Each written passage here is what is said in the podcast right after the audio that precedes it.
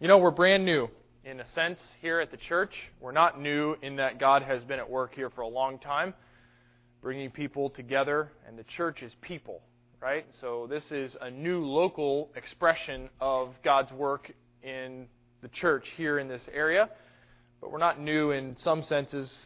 God's been doing this for a long, long time. And yet, with being a new ministry or a new church, particularly after last week, people are curious what we're all about as a church. And uh, even this morning, I had somebody stop me and say, Hey, could I come by the office? I just want to find out what you guys are all about as a church.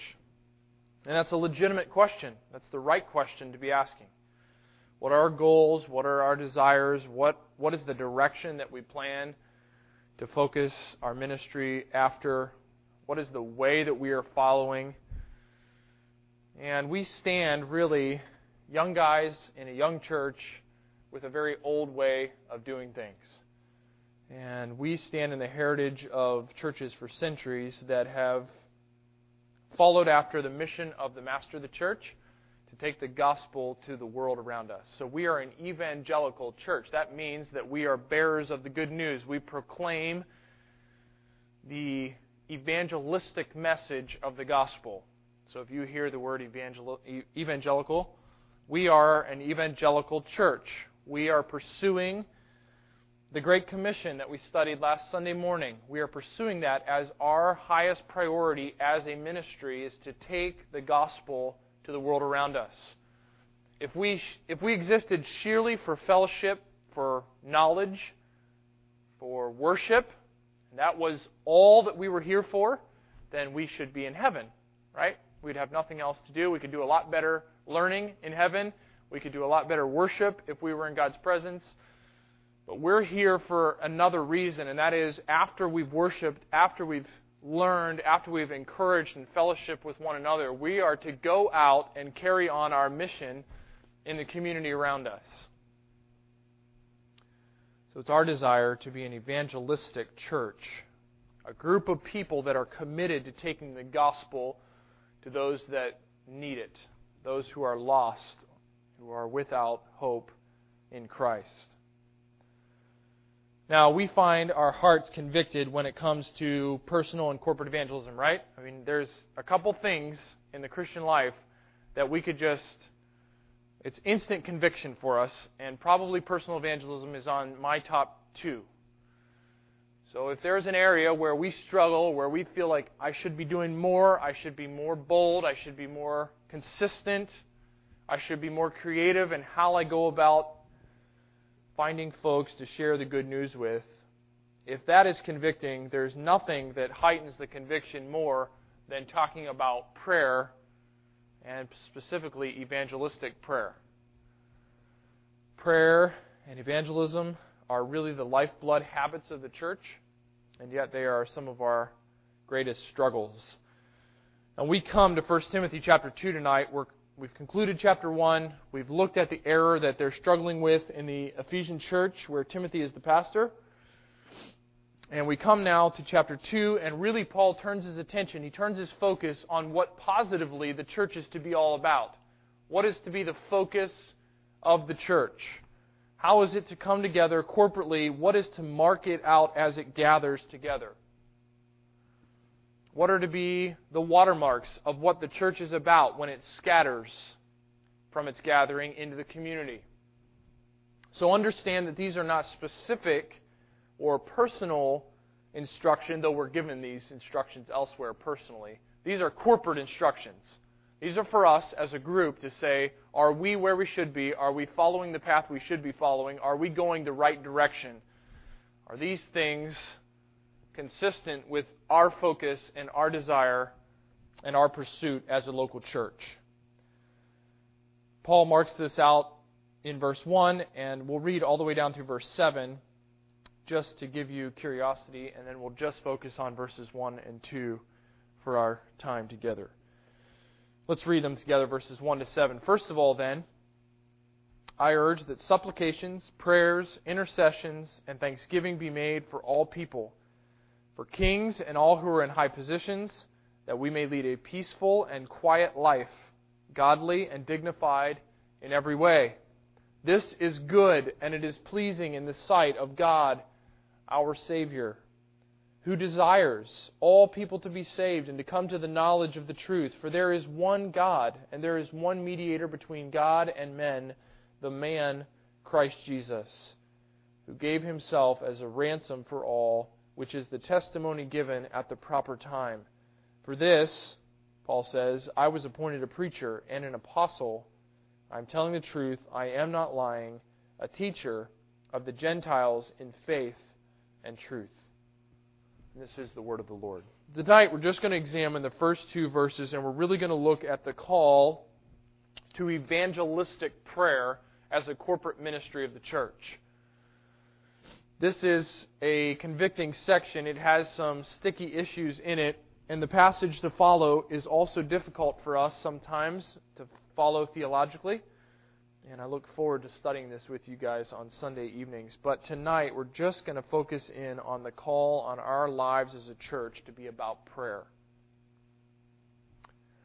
Paul sets prayer as the priority in verse 1 by calling out, first of all. This isn't the first thing he said, this isn't a switch in chapters.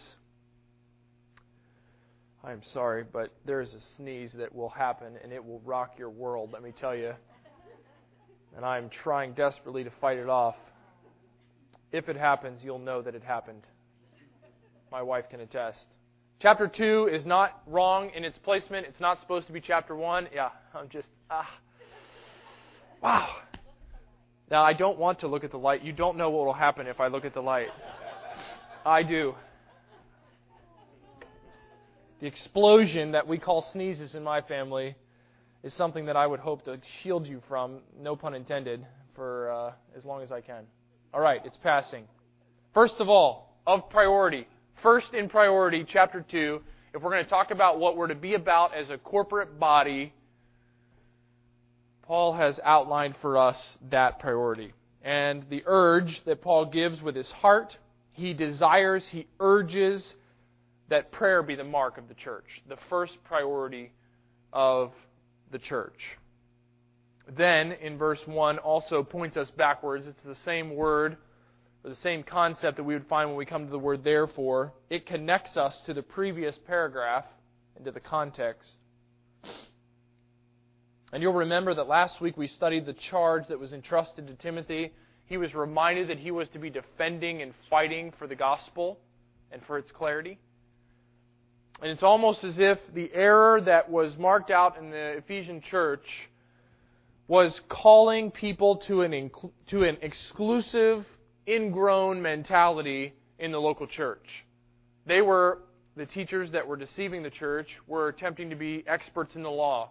They were examining myths and genealogies. They were studying any number of endless details as teaching, which creates a sect of people who have private knowledge. They have private information. They're the only ones who know the myths. They're the only ones who really know the true meaning of the genealogies.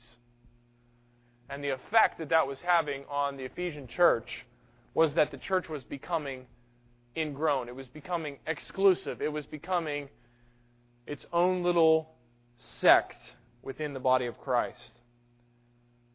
And so Paul counters that mentality. He counters it right on the spot in verse 1 of chapter 2. They are not to be all about their little group. We are not to be all about our community or our little group of people. There is to be a wide wide concern that marks the church and the prayer life of the church of Christ. And so, first of all, or place it in the primary place when it comes to corporate worship, here is what we are to be about. And there's four terms for prayer that you see in your Bible. And I've already done genealogy this morning. I guess I'm on a roll with lists. Lists are difficult to preach and teach because we get lost in them and they lose their effect especially when three out of the four in the list are synonyms. So you, like me, have looked at these words and thought, what's the difference between supplication, prayer, and intercession? Aren't those all the same thing? I mean, aren't those just different words for the same activity? And in a sense, yes, those are Greek synonyms as well as English ones. They are carrying the same idea. They have the same audience, right? They're not any different. They're all prayer to God. And yet there is some nuance, there is some detail to each of them that calls them out and gives us a particular facet of the prayer that we are to be making for all people. Here's the first one supplication. Prayer for what is lacking in the lost. Supplication has within it the idea of a known need that is brought before one who can provide for that need. So to go before a king and make a supplication was to say, King, we're in desperate need of your financial aid. Would you grant us financial help? It was to make a supplication. It's a term that goes across theological and secular lines. It's not just to God. Supplication can be made to anyone. You make supplication each time you order food at a restaurant. You are asking for a need to be met by someone who can provide for that need. I would like to have this. Supplication is a little different because than prayer because prayer is always the word used for prayer is always centered on God as the audience.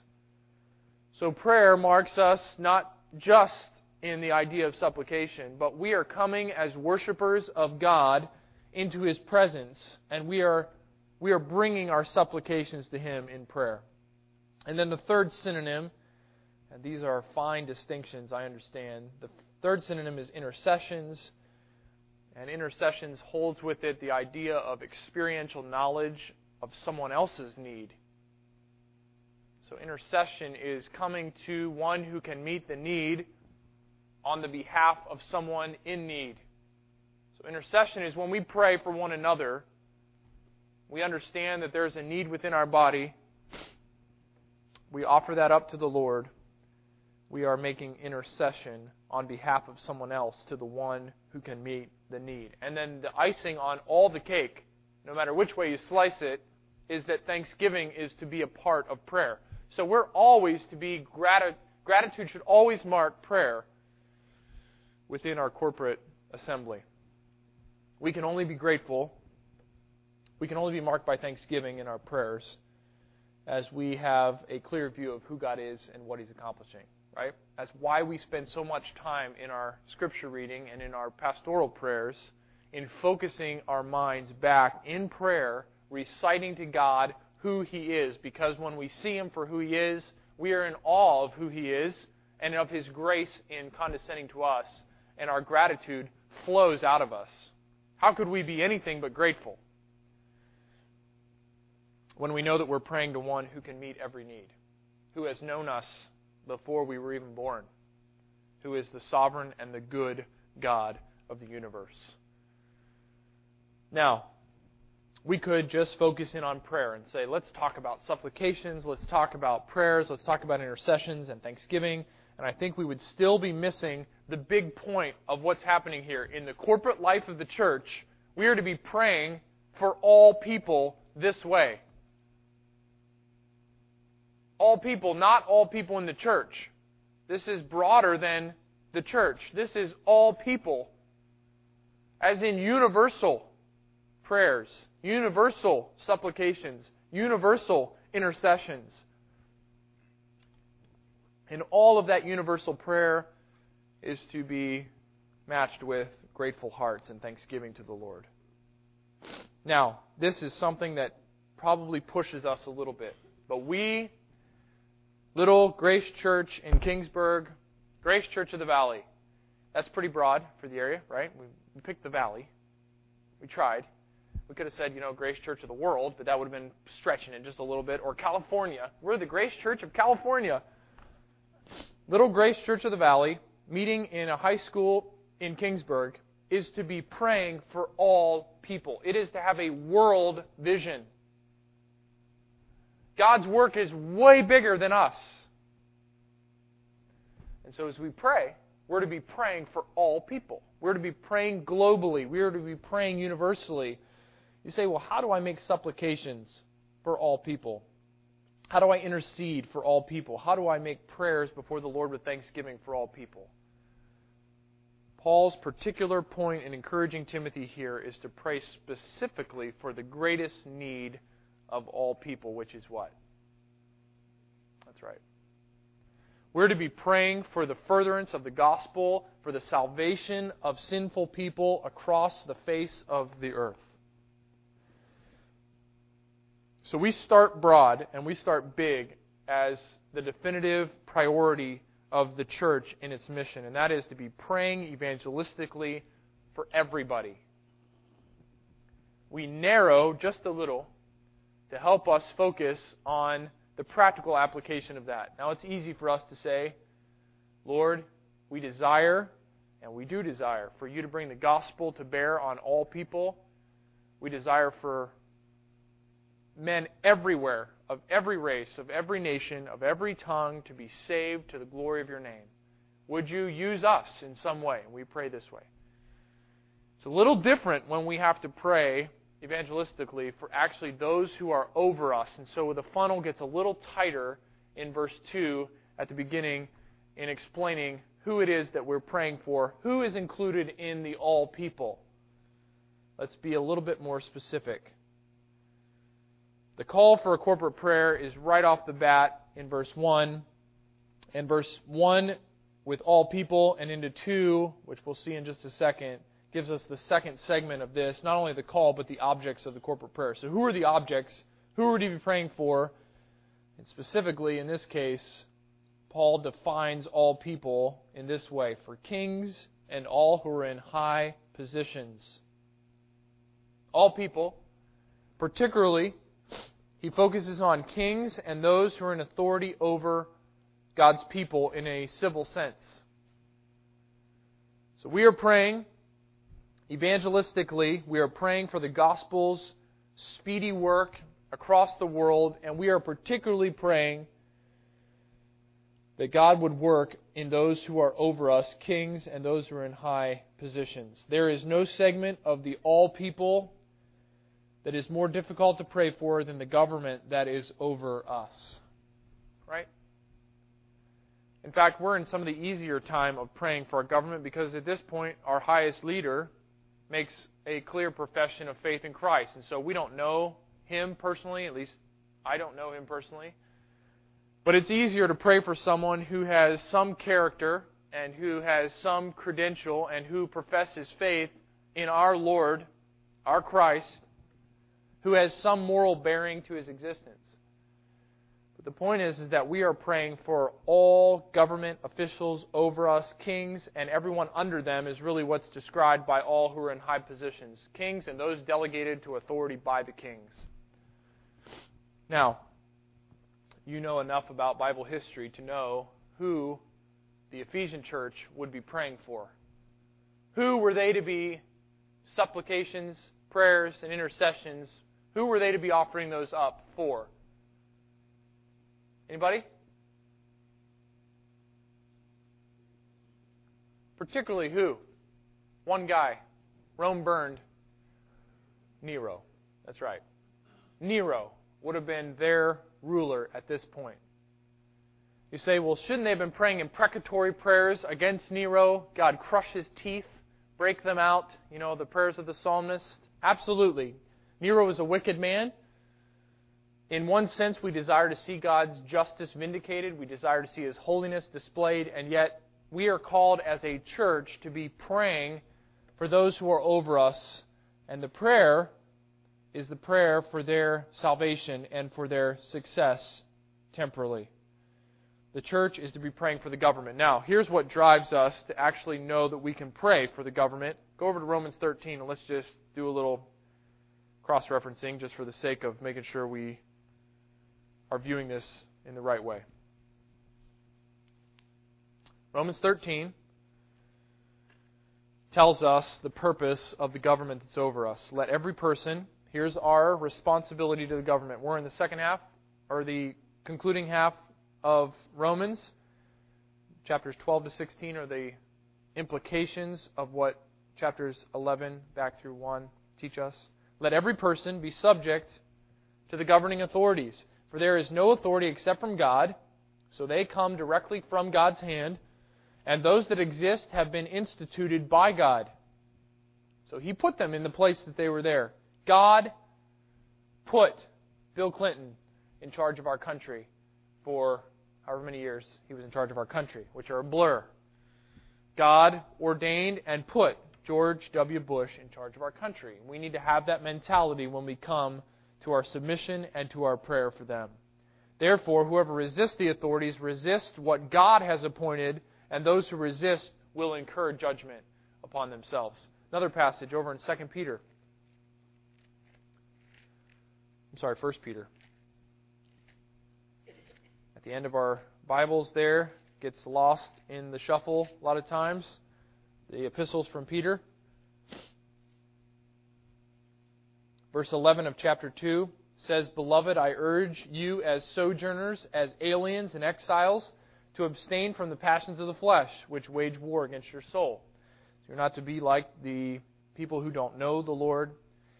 Keep your conduct among the Gentiles honorable, so that when they speak against you as evildoers, they may see your good deeds and glorify God on the day of visitation. Verse 13 Be subject for the Lord's sake to every human institution, whether it be to the emperor as supreme, or to governors as sent by him to punish those who do evil and to praise those who do good. And here is the conclusion in Peter's epistle For this is the will of God, that by doing good you should put to silence the ignorance of foolish people. So, in other words, we are to be mindful of the fact that God has ordained and He has a definite purpose for those who are over us in government. And as a church, we are to be praying evangelistically for all people, and we are to be praying specifically for those who are in authority over us. We spent a few moments several weeks ago, I believe, on Wednesday night in our prayer meeting, just praying for those officials that we could think of elected officials in our community, our sheriff, our governor, the governor. We need to be praying for his salvation. Not just laughing at him, but praying for him and for his leadership because he is ordained by God. So, the object, the specific object of our corporate prayer evangelistically, is all people, and it boils down particularly to those who are in authority over us. Now, this particular prayer for those who are in authority over us has massive implications on our lives. So I ask you first are we a praying church, and are we global and universal in our prayer? Are we a praying people, or do we have an exclusive claim to the good news? There is a temptation in churches like ours to get this idea that we know it, we get it, we're on top of it, and no one else is. We're the only people doing this. We're in our little shell. There's no one else out there who's actually all about the gospel of Jesus Christ, when in fact there are millions of people who are a part of the kingdom purposes of God. Are we global in our perspective? Are we global in the reach of the gospel in our prayers? Or are we becoming exclusive and ingrown in our concept? If we pray for all people, our prayer has a direct influence on our lives with those people, and particularly with the government. If we pray for our government, for our officials, for those who are over us, and you can only imagine the Ephesian church listening to Timothy tell them that they need to pray for Nero that he would have good success, that God would grant him wisdom, that he would carry on God's ordained work well, that he would protect people, that he would honor those who are good and, and punish those who are evil. Can you imagine? And yet, the effect that it would have on their lives is given to us, and that's really the conclusion of our little study tonight, is the result of our corporate prayer is seen in verse 2. Verse 2 says that we may lead a peaceable, a peaceful and quiet life, godly and dignified in every way. And this is a result. Grammatically, this is a result. So that, here is the outcome of us praying for all people and for kings and all who are in high positions. The effect is on us. We benefit from our prayer life for others. We specifically benefit from our prayer life for those who are over us in leadership, in any sense. as we pray for them, as we desire what God desires for them, and we're going to find that next week, as our heart is in line with God's heart for all people and for those particularly in authority over us, yes, even the traffic cops, as we pray for them, the effect on us is dramatic. We lead a peaceful and a quiet life. Peaceful lives and quiet lives are to be a hallmark of the, of the local church. Peaceful Christianity is a living and vibrant Christianity. And peaceful, when it says a peaceful life, this is an external reality. That is, we are at peace with those around us. We see this elsewhere in the New Testaments that we're to live peaceably with all men as much as is possible. We're to be persecuted for righteousness' sake. We're to be persecuted for our holy lives, for our dedication to our Savior. We are not to be persecuted because of how ornery we are with other people, how difficult, how warring we are in personality and approach to others. First result is a peaceful life. The second one is an internal reality, a quiet, settled life. How can we settle our lives and our hearts? How could these precious people, under the tyranny of Nero, have quiet, settled hearts in their Christian walk? One of the ways that that was accomplished was by praying for God's work through those authorities. You're struggling with an authority? Pray for your authority. And pray not that his teeth would be shattered with rocks but pray that God would use him and God would work in his heart and that God would use you to bring the gospel to him, that he might be saved and that he might be rescued for the glory of God.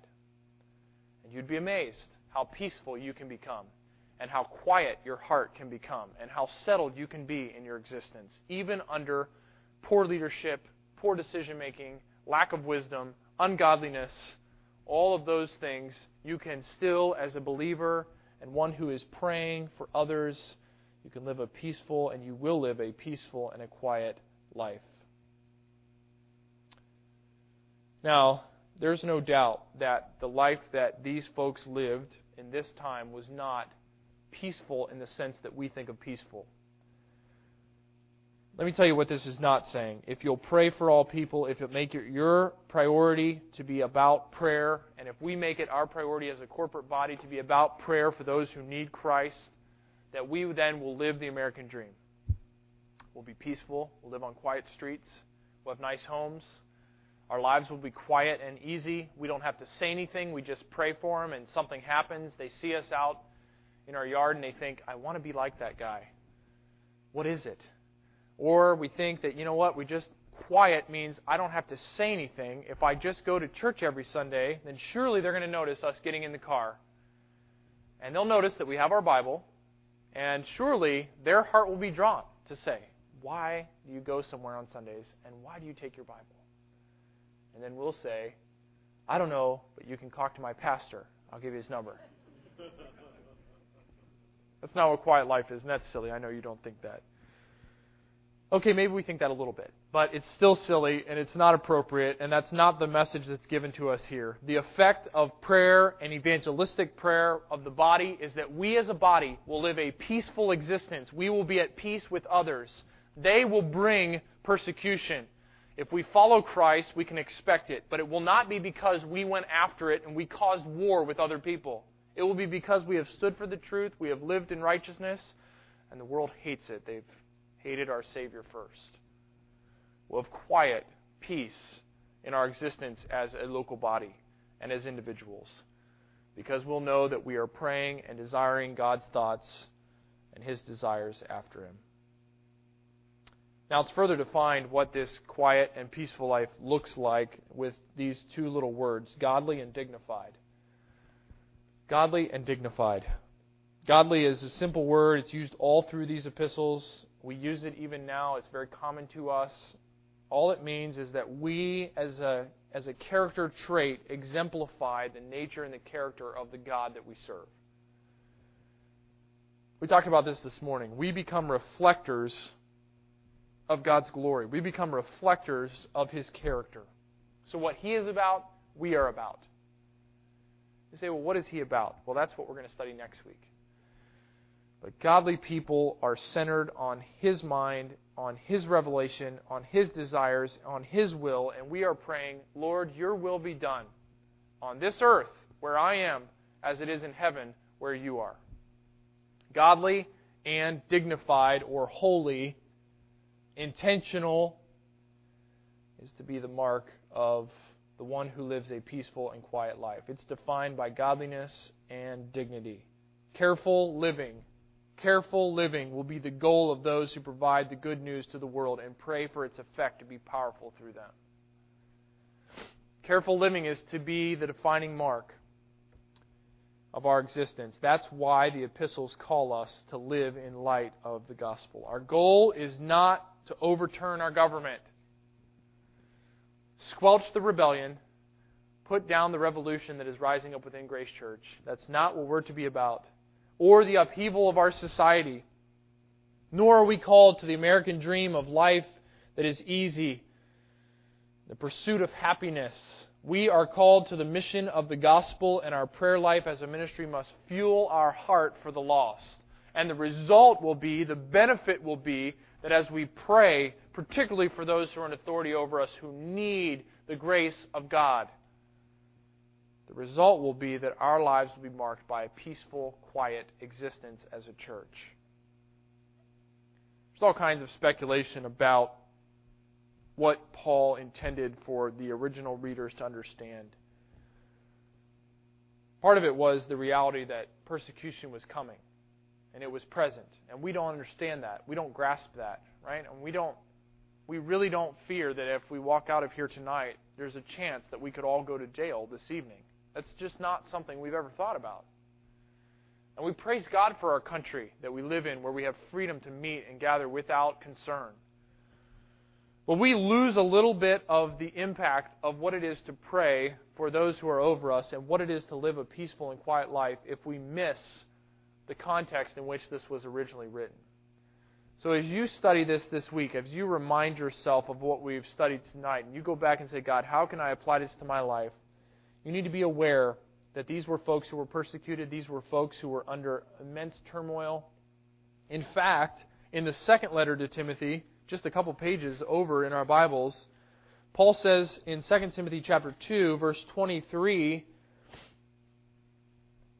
have nothing to do with foolish ignorant controversies. You know that they breed quarrels and that the Lord's servant must not be quarrelsome, but kind to everyone, able to teach, patiently enduring evil, correcting his opponents with gentleness. God may perhaps grant them repentance leading to a knowledge of the truth, and they may come to their senses and escape from the snare of the devil after being captured by him to do his will. What is to be the Lord's servant's defining mark? Not quarrelsome, kind to everyone, able to teach or instruct, and patiently enduring evil.